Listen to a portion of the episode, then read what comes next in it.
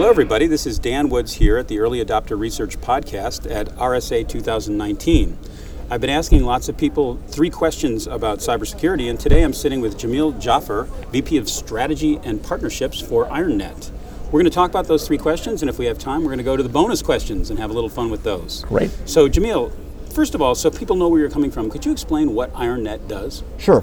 IronNet at its core is a network threat analytics product that delivers collective defense to industry uh, across multiple sectors uh, and across multiple nations. The idea being that if you take information from one company and share it at scale and speed with other companies, they can better protect one another uh, in a collective defense posture. And so today, we expect individual companies to defend themselves against every comer, whether it's a nation state or a script kiddie, uh, the entire range. And it's not really a fair fight, particularly when it comes to nation states, because they have virtually unlimited resources and, and human capital.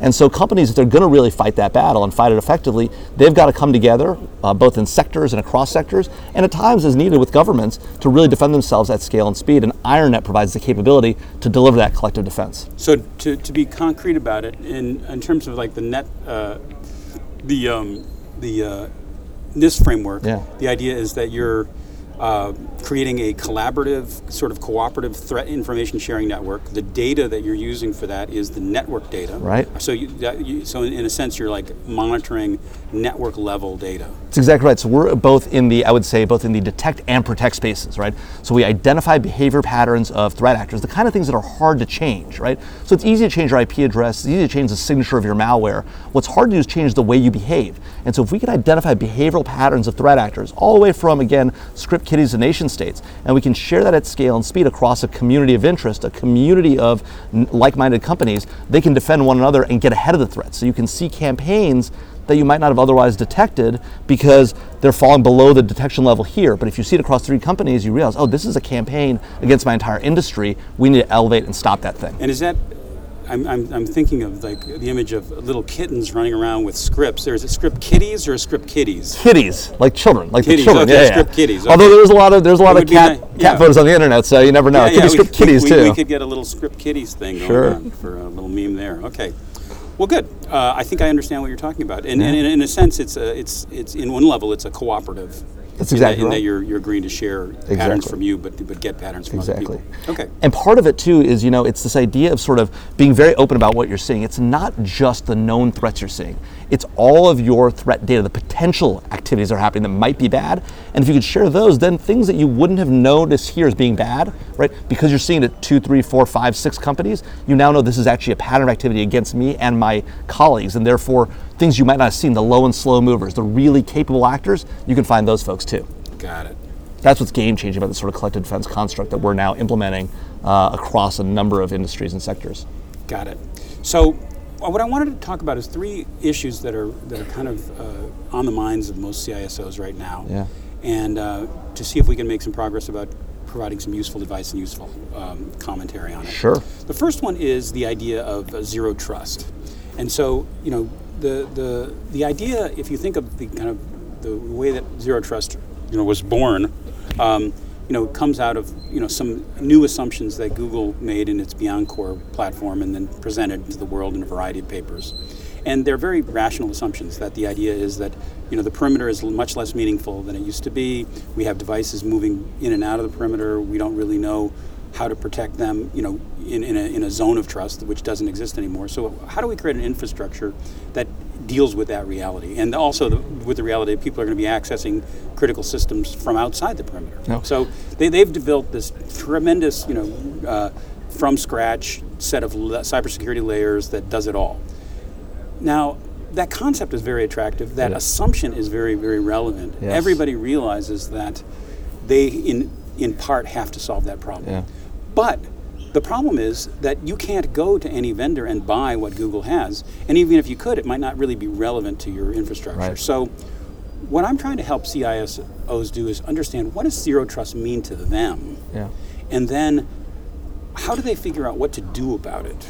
You know, because everybody's at a different level of uh, a mix of mobile, mo- the mobility right. of the workforce, the percentage of applications that are critical that are in the cloud, et cetera, et cetera. So how would, what advice would you give to like a, a CISO about how to understand zero trust and how to yeah. how to figure out what to do about it? Well, look, Dan, that's a great question, and you're right. The concept is game changing, and the concept is solid, right? This idea, this idea that uh, we've got a huge proliferation of devices. They say 27.3 billion devices worldwide, uh, internet connected devices by the year 2020. That's three devices per person. And you think about enterprises, and it's even higher in the enterprise context. And so, CISOs have a very tough problem to deal with, and you have to assume that every single one of those devices is or could have been or may be owned by, by a threat actor that, that's aiming at you, right? And so you've got to assume that going in, and it's not just your corporate networks, right? It's it's your personal devices because you know at the end of the day, your users, no matter how many restrictions you put in place, in fact, the more restrictions you put in place, the more creative they get about getting information in and doing the work they need to do. And so you have to operate, I think, with this idea of the zero trust model, right? But then the question is, how do you implement? If one does, does Google have all the tools that you need? Can they provide them to you? Can you afford what they're providing and use them in the way that they make sense? Your enterprise systems, partly because they're legacy and partly because you've you've chosen a different methodology, might not have that capability. And so you've got to implement a suite of products um, and capabilities across your enterprise. And what you need to look for is what are the best in breed capabilities in each area right? And I would say we're best in breed when it comes to network threat analytics and collective defense. In fact, we're the only real player when it comes to collective defense. Um, but you buy those best in breed products, and then you've got to figure out how do they work together. And so you're looking for products that interoperate well. And that when, where you have a layer that can make them seem to sing together, and which is why there's been a lot of talk about orchestration. Orchestration really is another way of saying how do I make my products work together in a capable way that can deliver action when I need it, right? Because it's great to know about a threat, but if I can't do anything about it, at speed and scale, if I can't push a update to my users' devices in real time, that's a real problem. And so it's all about getting to, in, on, in our world, in network threat detection and, and collective defense, it's all about speed and accuracy. It's all about finding the threats fast and doing it at scale at massive volume. And that's something that both we and Google, I think, bring to that fight. So the idea is what you can do is use it as a way to uh, re-examine your portfolio with exactly. this assumption and understand what are you going to do about addressing That's right. that That's right. Sort of, you just got to deal with the reality that zero trust is the world we live in today. Got it. Got exactly. It. Uh, and so the second uh, um, uh, question relates to that last point you made about how to make everything work together. It seems like that cybersecurity, in, in essence, has been very additive. You know that that every generation adds new capabilities. Yes. Now, there's that makes sense because the attack surface, the, the, the domain of what we're doing with computers has has always been expanding as well. Yeah. So it's natural that we would have new security systems for cloud-based assets, or new security systems for IoT, or new security systems for the dramatically expanded mobile.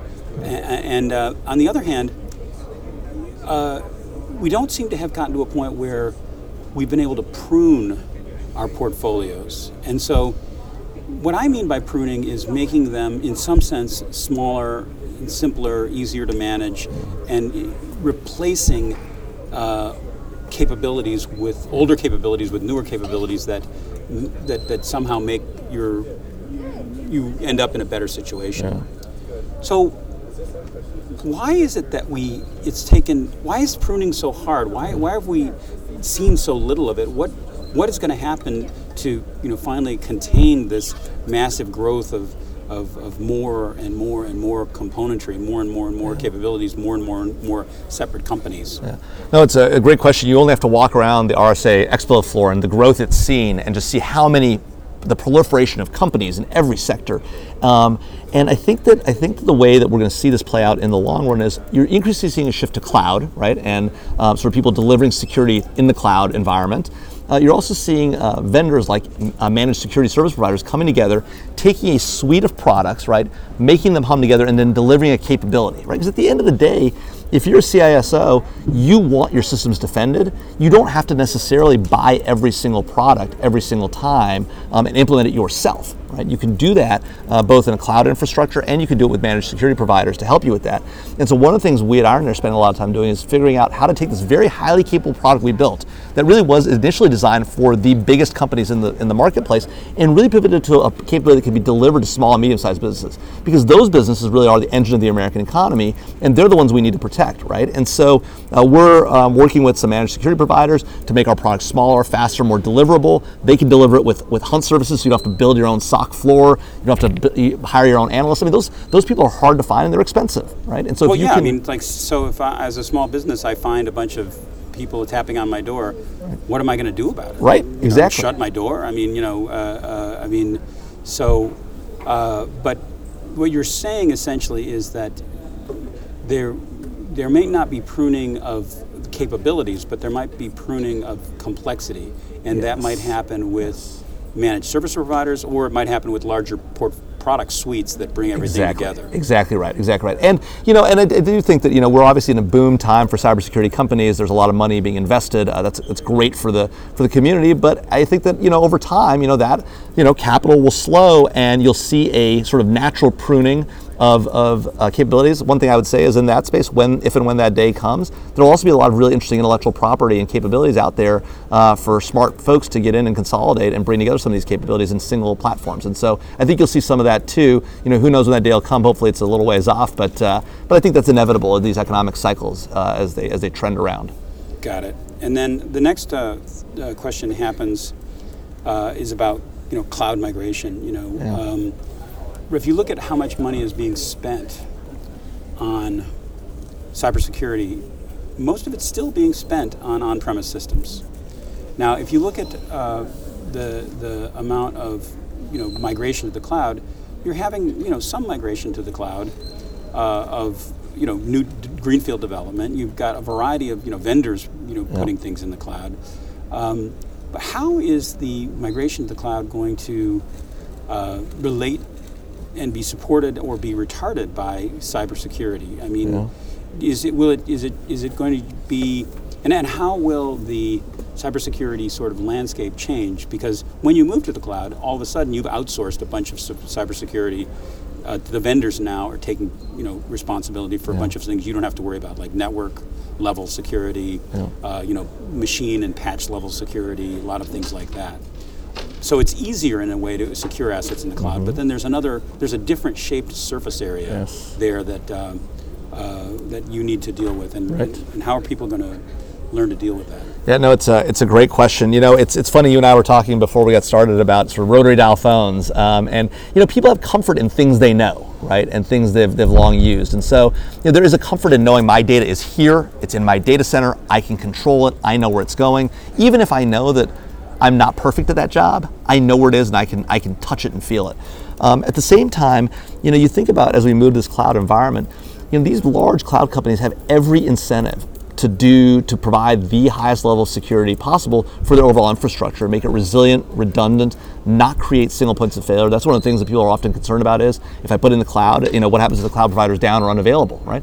These cloud companies have it's in their economic interest to not have that happen. It's also in their economic interest to provide robust security around the edges of their platform. Now, all these man, all these uh, cloud providers will tell you security is a shared responsibility, right? We're responsible for our systems, you're responsible for your data, right? We've got to figure out how to partner up together yeah. yeah, There's do nothing that. they can do about it when they leave S3 buckets. That's right. You know, open so that people can just That's look right. at whatever. And That's right, exactly. MongoDB database, exactly. Right. Um, but at the same time, right, I think what's really important to remember is the cloud gives us this, ability to leverage scale, right? And so you can deliver patches, you know, at scale and speed in real time to your to your users, um, you know, at, in ways that you never could have imagined doing if you had on-prem systems, right? Devices that are only operating on their own on their own laptops, people that have- just don't come in, don't log into the system, they don't update their systems because you try to push it to them, they just don't do it.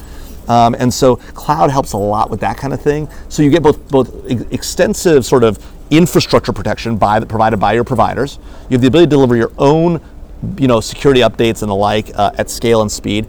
Um, and you know companies like ours are looking at how to uh, take what we do um, sort of with on-prem systems or even systems with cloud and with our with our with our uh, our data uh, analysis of the back end in the cloud and how to apply that in the cloud infrastructure. And so we're working with providers like Amazon, like Microsoft, to figure out how to get the data to identify threats in a cloud environment and provide that security as a service in the cloud environment. And so that's a that's another opportunity. So a lot of the, the But the customer there would be Amazon, or would it be? no. So the customer there would be that would be the company that wants to be secured, right? But they want But the the cloud network infrastructure. managed by Amazon? I mean, isn't it, it's not really their network. That, that's a great question. So we've got to build a tight integration with the Googles, the Microsofts, the Amazons of the world, where they're able to show us the data that they're that they're you know using to protect the network, right? And we're able to then take it, do our analysis, and push it back. Amazon doesn't want to necessarily. I don't know, but Amazon may or may not want to be in the business of securing their customers' data. But they want to provide services that can do that, and so we're working with them to develop that capability now. Got it. Um, okay. Um, the next, the bonus questions I have are, are just basically about you know kind of uh, difficult issues that people are addressing. You know, the first one is about ops discipline. It seems like that most companies would be benefiting from investing not only in cybersecurity capabilities but improving their operational discipline. You know, better configuration management, patch management, um, uh, uh, asset inventory, you know, automation, and yet uh, it seems that while everybody agrees that this is a great idea, uh, it's not something that is aggressively being pursued. And the question is, why is that? I mean, why is it uh, uh, something that's so often praised but seldom done? Well, I think part of it is, you know, it's hard to manage massive IT systems, right? It just the proliferation of devices. You know, this, this problem of shadow IT is a very real thing. Um, in most enterprises, um, I think if you ask the CISO, they'd have a hard time telling you with exact detail, actually, exactly how many devices they own, where they are, what they're doing, um, and whether they're operating effectively. Um, and we've seen a, you know, the last few years, we've seen the entrance into the marketplace of some big providers that are offering that capability. Know what your assets are, as you say, know what they're doing, and figure out whether they're operating correctly, right? A lot of times in our space, um, as we're looking at devices, we'll, we'll see network traffic coming from a given server, which, which our, our customers told us is an email server, and it turns out it's behaving uh, like something else. And that's a common thing. We alert our customer to that uh, problem, and they're able to go out and deal with that, right? But if you don't know what device is supposed to be out there and what it's supposed to be doing, it's hard for us to tell you it's not, it's acting in an anomalous way, right? And so, um, you know, companies like Qualys and other companies are out there, they're doing this capability. Um, and, and when you're combining that information with a network threat capability like ours, a collective defense capability like ours, um, a, uh, some of these amazing endpoint platforms that are out there today, CrowdStrike, Tanium, the like, um, and you combine those capabilities with an understanding of what's out there on the on the on the network and what's happening out in the in sort of deep and dark web space. Companies like 4IQ, right, that are doing really interesting work in that space. When you can combine all that information, right, maybe through a managed service provider, maybe working with your cloud service provider who, wants to sell, who wants to sell you that service, you can really leverage uh, these capabilities at scale to really protect your network better. But the hard part is figuring out what are the best players in each of these sectors, and how do you get them to deliver it at a cost and price point that you can afford, you know, and if you're not the biggest of companies. Right. Um, and so you're essentially you're saying that you know the problem is probably so hard that uh, for the, the smaller you are, the more you need a managed service provider, and the larger you are, the, the, the, the more you have just accept it's going to be a very difficult task and invest in it. I think that's right, and I think that you know that's why we've really got to educate boards, right? You know, we've talked for a long time in the cybersecurity community about uh, making sure that at, at, the board level of a company, uh, that people understand the threat and are willing to invest the resources in it, right? The challenge is cybersecurity for most boards is not is, is a cost center, right? It's an IT cost center oftentimes. Right, right. We really have to look at it though as a systemic threat to industry, right? Whether it's whether it's in the financial services sector or energy or healthcare. Um, these are things that really create systemic risk. This is something that should not necessarily be owned by the CIO, but should be owned by the chief risk officer, right? If not the CEO and COO themselves. And so part of this is an education effort and really explaining uh, how these issues cut across companies uh, of, of large scale. Another interesting thing I, I, I should mention, you know, Dan, is that um, you know one of the things we've seen in the threat environment today is this proliferation of, um, of threats where, where you're not the target but you're being affected. Right? So you think about the NotPetya attack, right? Right. Russia aiming at Ukraine, looking to take out some banking institutions like in Ukraine. The biggest effect, though, in the hundreds of millions of dollars range, felt by American companies across a range of industries: Merck, Mondelez, Maersk, right? A big shipping company not the intended targets, but collateral damage is a real thing. So even if you, as a CISO, think, well, I'm not a real target of the Russians or the Chinese or, or whomever, by the way, you probably are, and you just don't know it yet. Um, but even if you don't think you're a target, right, collateral damage is real when it comes to cybersecurity. And so even you need to ensure your board and your management are educated. They're really treating this at the highest levels of the company. Got it. What uh, advice would you have to, to CISOs about it, how to promote a, a good cybersecurity awareness culture because it seems again that uh, this is something that is obvious, but it's, it's not easy to, to get in place. I mean, there are certain places where, um, like you know, the the, the um, intelligence community and maybe financial services where there is a pretty good awareness of cyber, the importance of cybersecurity. Yeah. But but it's, it seems very hard to make you know the whole community get involved so that it's not the auditor that complains about the the post-it note with all the passwords on your computer. It's it's it's everybody else because Right. they, re, re- they realize it's going to be a problem. Yeah. You know, and this is going to sound maybe a little corny, but honestly, you got to make security fun. You got to get, you got to engage people, you know, the way they come to you. You can't sort of push it on them and expect them to sort of click through the slide deck, you know, every every six months, right? And just think that's going to do it, right? That as long as I make them watch eight SANS videos, right, and they click through the, the quiz at the end, well, then we've got cybersecurity, right? Um, one uh, one uh, company that I, we were recently talking to. Um, uh, in the oil and gas sector, they had a really innovative idea. I don't want to name because I don't know if they don't want they want to be named, but um, they had an escape room uh, where they taught people about cybersecurity by putting uh, their employees through sort of an escape room scenario where part of it was, you know.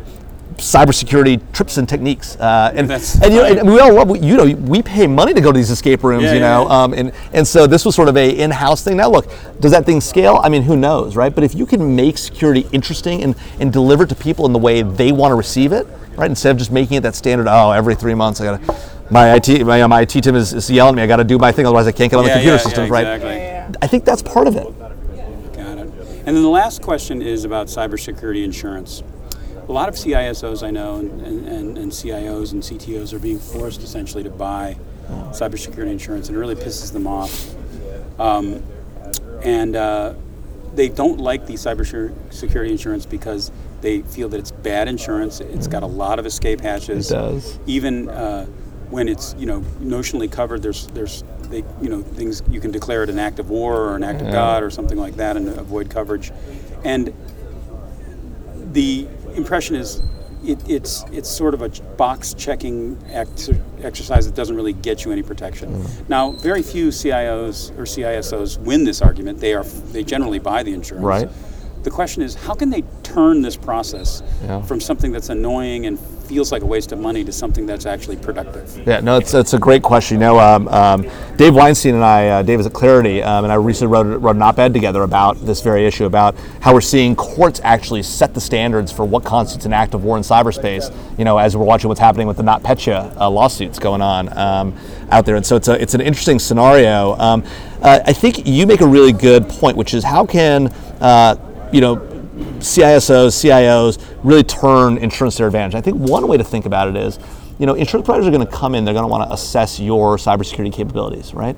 Normally, you're thinking, man, this is this is the worst thing. I don't want these guys coming in and telling me what I need to do better, right? And showing my boss that I'm not doing a good job. This is an opportunity for you, right? It's an opportunity to say, okay, where can we improve? Um, and let's buy some coverage, assuming that the coverage actually works. And that's, as you pointed out correctly, there are all these escape clauses that are problematic, um, and limits are low, and uh, and costs are high. Um, but if you can identify where your vulnerabilities are, buy the insurance targeted to address those areas, but then get better and, and, and build your capabilities in those areas they identify, well, then you can reduce your premiums, increase your limits, right? And make it more likely that if and when you have to collect that policy, you're going to get paid. And so this, in, in a lot of ways, you know, because you're going to get, you're, as you say, you're almost certainly going to have to buy it, and you're going to get cra- get it crammed down on you. You might as well see it as an opportunity to really up your game. And I think that's, you know, it's one of those things where you just got to sort of take the pill uh, with the, uh, with Right. the, or take the medicine with the, with the whatever it is. Well, good. Well, Jamil, this was a really fun interview. I really enjoyed your, your conversation, and uh, I hope you have a great show. Thanks, Dan.